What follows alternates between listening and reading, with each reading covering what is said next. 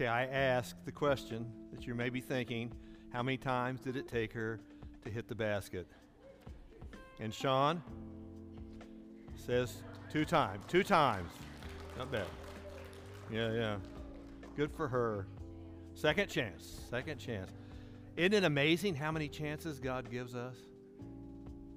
Uh, we, we are sinners, and He gives us chances over and over again. Uh, what's wrong with that? If I was God uh, or John John Wayne, I'd just go after him. You know, uh, but He gives us second, third, fourth, and on and on. He will always love us. Amen? No matter what, He's always going to love us. Even though we go the wrong direction, He's still going to love us. Back about 55 years ago, I went to a little church in uh, South Missouri. They pointed me to these two little churches uh, Stark City and Newtonia, Missouri. Stark City was a town of 68 people. Kathy, twice, took you twice. Uh, uh it was a, a, town of 68 people. The other town, it was a, a town of 121, metropolis compared to that. Mile apart. Uh, they were two Methodist churches. Uh, they didn't like each other very much. Uh, couldn't couldn't get them together for communion or anything like that uh, because of what happened however many years ago, kind of stuff. You, have you heard that one before? We are our own worst enemy sometimes in the church, aren't we? Well, that, that first Sunday that I happened uh, to go there, I got there very early. And I was only 18, so I was really not too thrilled about being there. Uh, scared as I was to get up and speak in front of folks, but if I wanted to be a preacher like my dad, that was what I was going to have to do. And so, uh, Dad and I would practice sermons together and stuff like that. And he had the big church over in Neosho, and I had the, these two little churches out in the country. So it was a rather interesting day. I look uh, down the road. I've already met three of the uh, congregation that's there, and I tried to talk to them, and none of them could uh, verbalize anything. They had uh, there were uh, special needs folks, and so I couldn't even talk to them. And so I went out to the front door and see if anybody else was coming. And I looked down the road, and here's Guy Hale, 87 years old, with his cane, walking down the street with Leela, his wife, uh, walking behind him. And uh, interesting looking character. He's about uh, five foot nothing, and uh, just a, an amazing person, an amazing person that I got to, I got to meet that day. Uh, he was um, he'd been superintendent of schools. He'd been uh, an executive on the railroad. He taught school. Uh, he he had he had, he had a house that was just about to fall over, but he had there was one, one room in it that was filled with books, books of theology, and he'd go and talk to the theologians because they didn't get it quite right. Uh, just an amazing kind of character. Um, didn't know any of that stuff when I first saw him. All I knew that I was his pastor. And he came up to the door and I said, Hi, my name is Mike. Huh? Um, my, my name is Mike, your new preacher. What? Talking to my pocket. And that's where his hearing aid was. His, his hearing aid in his pocket here. And so that's where the, I guess it picked up the sound. And so uh, uh he said, Don't even try to talk to Leela. She couldn't, she's, she's deaf. She couldn't hear you. She wanted to. That was my first congregation. You know, very interesting kind of place. But I learned more there, and uh, I promised Guy, after he gave me this little sheet of paper, he, he says, I want you to share that with as many people as you can uh, over the years as a pastor. He says, uh, are, you, are, are you going, going into the ministry? And I said, Oh, yes. Oh, absolutely. And he, he said, well, What are you going to do? And I said, Well, I got to finish college, uh, go on and get my graduate degree, go to seminary, and I'd like to go ahead and go, go get my doctorate. And he says, Well, let me tell you something, son. All those things that you're going to get behind your name and in front of your name, Reverend and Doctor and Preacher and Pastor and all that, and DD and Fiddle DD, all, all those things are sort of like pig's tails. I said, Excuse me? Yeah, they're not good for much, but they tickle the hams. You have to think about that one a little bit. so he gave me a, a, piece of paper that said, The Pig. And I thought, well, that's sort of rude. And it was a limerick that he had written, and he wrote one uh, once a month so he could share it with the whole community. And this is how the first one went that I got to hear. The bacon that you had for your breakfast today took the life of a pig away. He didn't give a little, he gave his all so that you could have your breakfast, though small. He came not to earth for pleasure nor pelf, but for the sole purpose of giving himself. So maybe in this life you can't do anything big, but are you content to do less than a pig? Now that's a parable, isn't it? A limerick and a parable. And then on Monday morning, he said, Be there tomorrow morning at 10 o'clock in front of the general store. And they had a general mercantile there in this little town. Remember those? And in front of the general mercantile, you always have a couple of gas pumps. One would say regular, the other would say Ethel. You know, young folks go, Ethel, what's that? Some woman? Well, it was, it was a hot powered woman, yeah. You know, juice up your car. And then there, there would be an old pew out in front, and the old guys would sit out there and spit and talk about crops and everything else and the weather. And if a girl happened to walk by, kind of thing. So, interesting characters that were always there. And that morning at 10 o'clock, we had five for church the day before. There were 50 people there to hear his limerick and hear the rest of the story. Who does that sound like? Paul Harvey? Yeah. Well, he had, I think, Guy must have started it, the rest of the story, because he went there and he read the limerick, and the way he read it was just incredible. Little Irish guy. And then somebody would ask him the question, maybe a little kid or an older person, because I, I, I, went to them all the time that I could. They'd say, Tell us more after the limerick. Tell us more. And he says, Ah, let me tell you more of the story. You know, animals talk.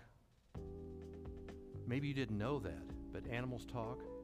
Now, now, now, what you hear the animals do is maybe a if it's a pig, or if it's chicken. Is that pretty good? Uh, or if it's a cow. But they're they're talking, right? They're communicating. They know what they're saying to each other. And uh, in fact, there was a day. It wasn't too far from here where there was a guy that was walking by that was obviously very hungry and very sad, had his head down, and you could hear his stomach growling even. Sort of like now, 11 o'clock before church gets out, you know, that kind of thing. And so, let's do something for him. These humans don't take care of each other very well. And that's true, isn't it, sometimes? I guess a lot of the times. And so, th- th- let's offer let's offer this human something that we can help him with. And so the chicken clucked and said, I will offer him six of my best eggs. And so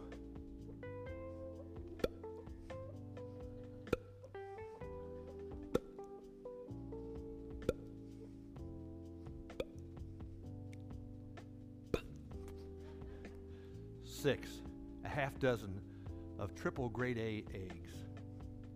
And the cow mooed her approval, moo, and said, I will give him, are you ready for this? I will give him a gallon of my best milk. You ready?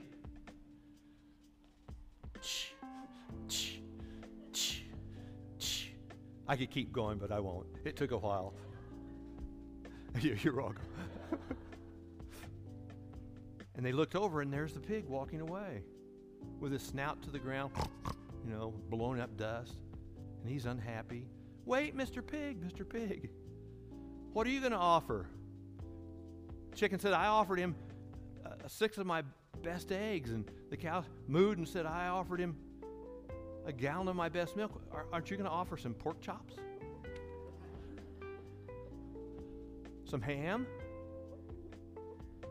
Maybe some bacon?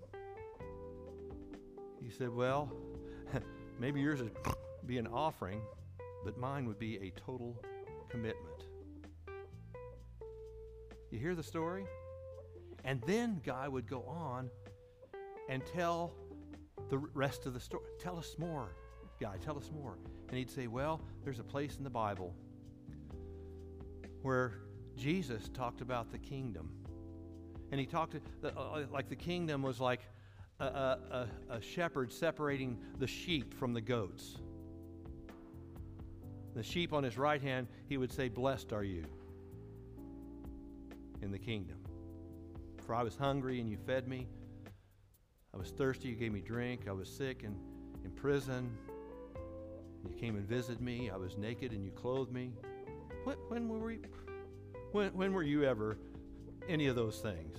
When were you ever hungry or thirsty or sick or in prison or naked?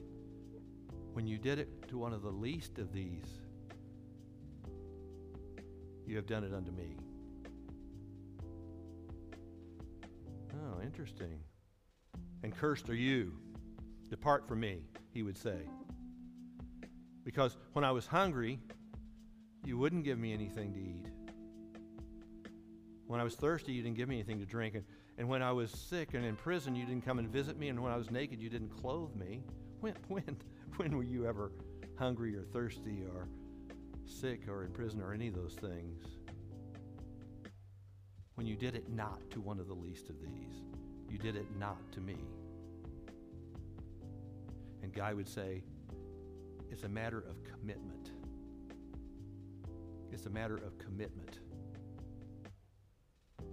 And what it's going to take, like the pig, is total commitment. And a pig, and, and, and he even talked about this too. The pig, of course, to the Jew is an unclean animal, right? And God, through Jesus Christ, became an unclean human being to die on a cross, as far as the world was concerned, to die for us in total commitment. Isn't that an amazing kind of thing? And the story that I think sort of goes along with it too is what we're talking about today. I, I love to tell the stories, and, and, and so did Guy uh, of Jesus. And, and that's, that's, that's what he was sharing when he shared that story about the pig. Um, but let, us hear the story about the, the vineyards. Listen to another parable. This is Jesus talking. There was a landowner who planted a vineyard, and by the way, the, the folks that were listening to this knew what he was talking about. We may not have known what it was talking about when we first read this, but I'm telling you that the scribes and the Pharisees and all the holy people and church folks we know exactly what he's talking about when he said, Listen to another parable. There was a landowner, Kathy said, God, who, who, who planted a vineyard he, he put a wall around it, dug a wine press in it, and built a watchtower. Then he rented the vineyard to some farmers and moved to another place, and there's people still do that. When the harvest time approached, he sent his servants to the tenants to collect his fruit.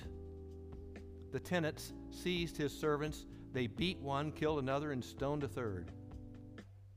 Then he sent another servant other servants to, to them more than the first time, and the tenants treated them the same way. Last of all, he sent his son to them.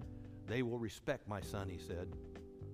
But when the tenants saw the son, they said to each other, This is the heir. Come, let us kill him and take his inheritance. So they took him and threw him out of the vineyard and killed him out of Jerusalem, outside the walls. Calvary. Does that sound familiar? You can read between the lines as Christians now when we read this. Therefore, when the owner of the vineyard comes, what will he do to those tenants? What's God going to do? He will bring those wretches to a rich, wretched end, they replied, and he will rent the vineyard to the other tenants, who will give him his share of the crop at harvest time. Now, that's what they would do. if we, you or I were God, that's probably what we would do. Jesus said to them, Have you never read the scriptures? The stone the builders rejected has become the cornerstone, capstone. The Lord has done this and is marvelous in our eyes. Therefore, I tell you that the kingdom of God will be taken away from you and given to a people who will produce its fruit. Love, joy, peace, patience, kindness, goodness, faithfulness, gentleness, self control. Isn't that the fruit of the Holy Spirit? Paul talks about in Galatians. Anyone who falls on this stone will be broken to pieces. We're not going to be able to stand before Jesus. Anyone on whom it falls will be crushed, crushed by what he has done for us when we see his great love for us. When the chief priests and the Pharisees heard Jesus' parables, they knew he was talking about them. They looked for a way to arrest him, but they were afraid of the crowd because the people held that he was a prophet. I hope that you hold that Jesus is more than just a prophet. He is a priest, a high priest. He is a king, the king of kings and the Lord of lords, isn't he? Jesus is Lord of all. We have all been given vineyards. All of us have. They are people, our children, relationships, circumstances, and events in our lives that God has entrust to, uh, entrusted to us. These are not coincidences, they are God incidences. You hear the difference? Our care. The vineyards, our work in the vineyards, and the fruit produced is what God is calling us to bring. Love, joy, peace, all of that. We certainly need that, don't we?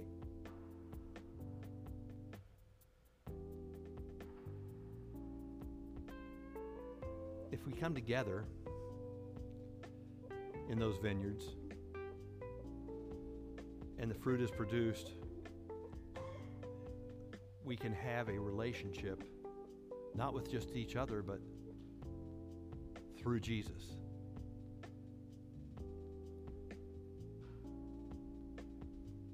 And the question is will we offer and commit ourselves to Jesus Christ? That's the question. To the degree we are not producing kingdom fruits, we have excluded ourselves, and we, we have the freedom to do that. Isn't that amazing? God gives us freedom. That's the great thing about it, and that's the horrible thing about it, right? Why couldn't God just make us all to love each other and be nice and blah, blah, blah? Well, because that's not free will, is it? And we ask for rejection in our share in the kingdom of God. Jesus confronted the people in the, in the church of his day, the Pharisees, and he confronts us when we are living neither as the people of God or the body of Christ, nor as the people I think that we truly want to be. In some ways, this parable of the tenants teaches us that we have stepped outside ourselves and in fact even sidestepped our own life. Jesus was talking to the church people of that day as he is talking to us today in this parable. And there are three directions that he's really speaking uh, to us in this parable. The first direction is the story, story teaches us about God. Where, where and how is God involved in all of this? He gave us every opportunity, second chances, didn't He? Not only once, not only three times, but we can see that God gives us a choice always. His trust in us, God's patience with us. Are some of you, like me, uh, gosh, how in the world does God have patience with us? Aren't we a dingy kind of folk sometimes? But God is patient with us. And God's grace is on us, but His judgment is on us too. And we need to understand that. That's what this, this story is telling us, this parable. The, the story has plenty to say too about us and our human condition. You know what that is? Sin. That's our human condition. Now, we don't like to talk about that very much, and, and, and especially from the pulpit And, you know, who do you think you are telling us that we're sinners? Uh, it's not, it's us. It's we. All of us are sinners fallen short of the glory of God. Amen? All of us. And there is nothing we can do about it on our own except through what Jesus did for us on the cross of Calvary. And either we choose what he's done for us and on our behalf, or we don't. You know, the, the these tenants decided to just take it on the, uh, the landowner's not around, we'll just do whatever we want to do.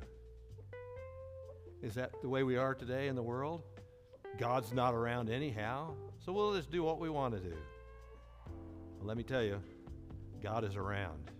Amen? He is around. We have been given privilege. Gosh, have we been given privilege? We are so blessed, aren't we?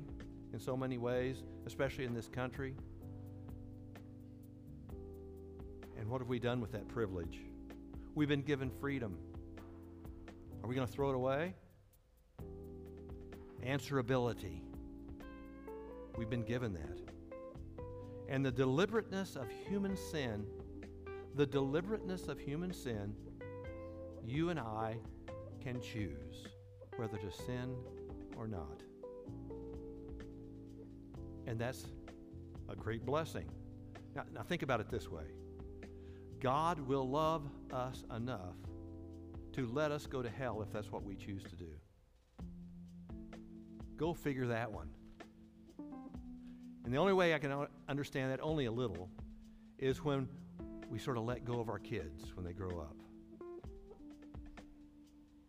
You need to let go, don't you? And that, man, is that hard. Well, I, I, I don't see uh, us ever doing that. Oh, by the way, Linda, why don't you put your hand up? That, that's Linda, my wife, and that's her. There are three sisters right there Linda, Laura, and Lisa. I forgot to uh, announce that earlier, so glad you guys are here today. Yeah, well, Dave's not anything, but uh, his uh, Lisa's husband. So there you go. Glad you're here too, Dave. He's a he's a Baptist. Okay.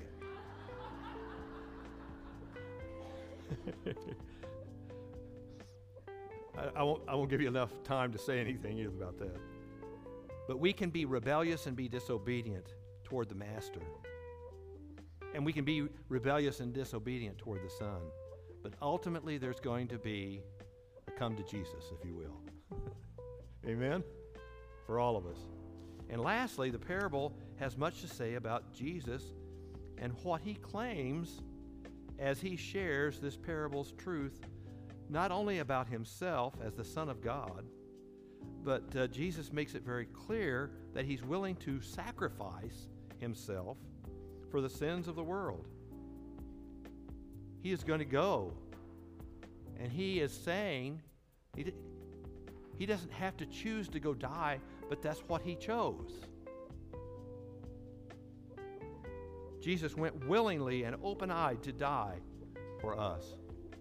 Isn't that what this season's about? And are we ready, willing, and able to take that journey with Him? That's the real question. Jesus' quote, Psalm 18, uh, 22 and 23, about Himself being the stone,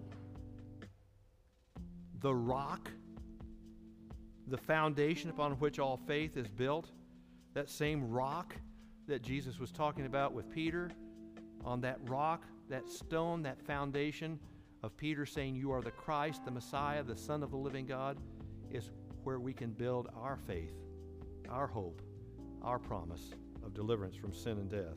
Jesus is the cornerstone that holds everything together.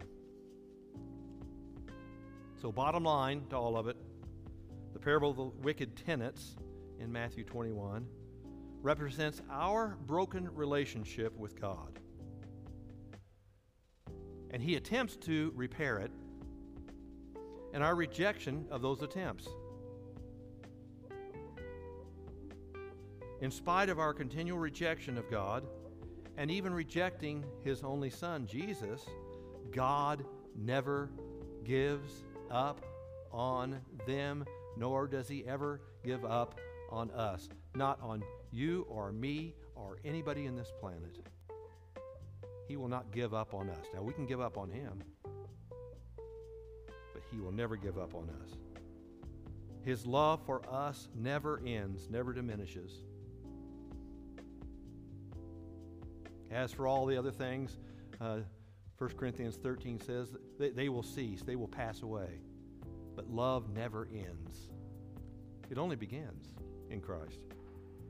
Let us not do less than a pig. And let us commit our hearts, minds, soul, and strength. Okay? I'm going to 80% of that. I can do 80% of that, maybe 50. That's not what the Bible says, is it? Jesus says, Love the Lord your God with what? All, 100% of your heart, mind, soul, and strength.